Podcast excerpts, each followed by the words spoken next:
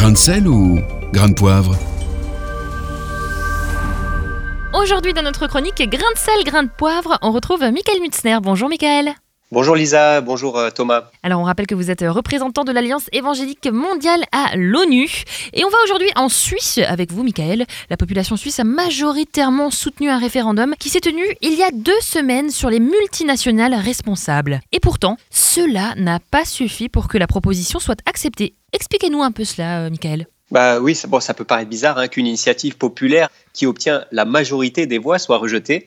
Ici, c'est un peu différent. La Suisse a un système fédéraliste, c'est-à-dire qu'elle est une fédération de 26 cantons. Et pour qu'un texte soit validé par le vote populaire, il faut une double majorité. Donc non seulement une majorité des voix, mais aussi une majorité de cantons. Et c'est pour éviter qu'une minorité de grands cantons puisse imposer sa volonté euh, aux cantons euh, plus petits. En l'occurrence, pour ce vote, la majorité des cantons n'a pas été atteinte et donc l'initiative a été recalée. Malheureusement d'ailleurs, je dirais. Pourquoi malheureusement? Parce que sur le fond, c'était une initiative qui était très innovante.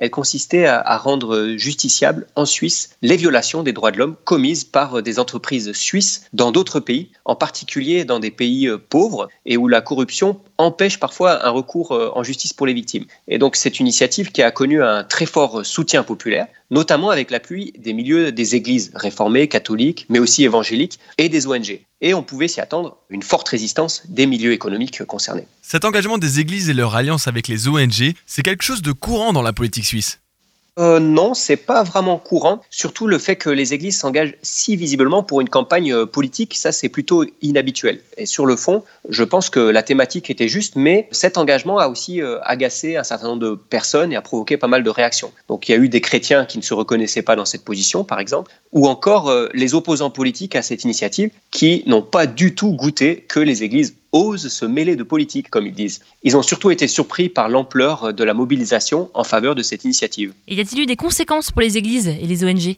euh, oui, il y a eu des plaintes en justice contre certaines églises catholiques et réformées en raison de leur statut euh, d'église reconnue.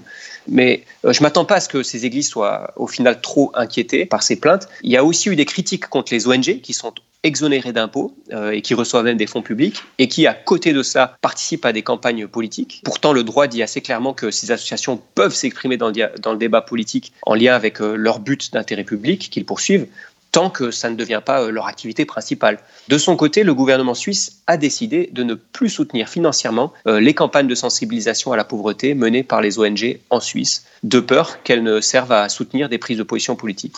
Quel bilan tirez-vous donc de cette campagne?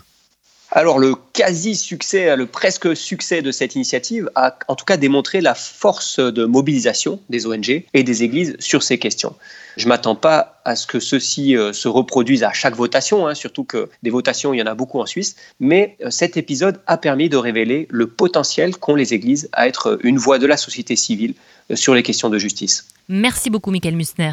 Merci à vous. Réécoutez, partagez. Tous vos replays sont sur farfm.com.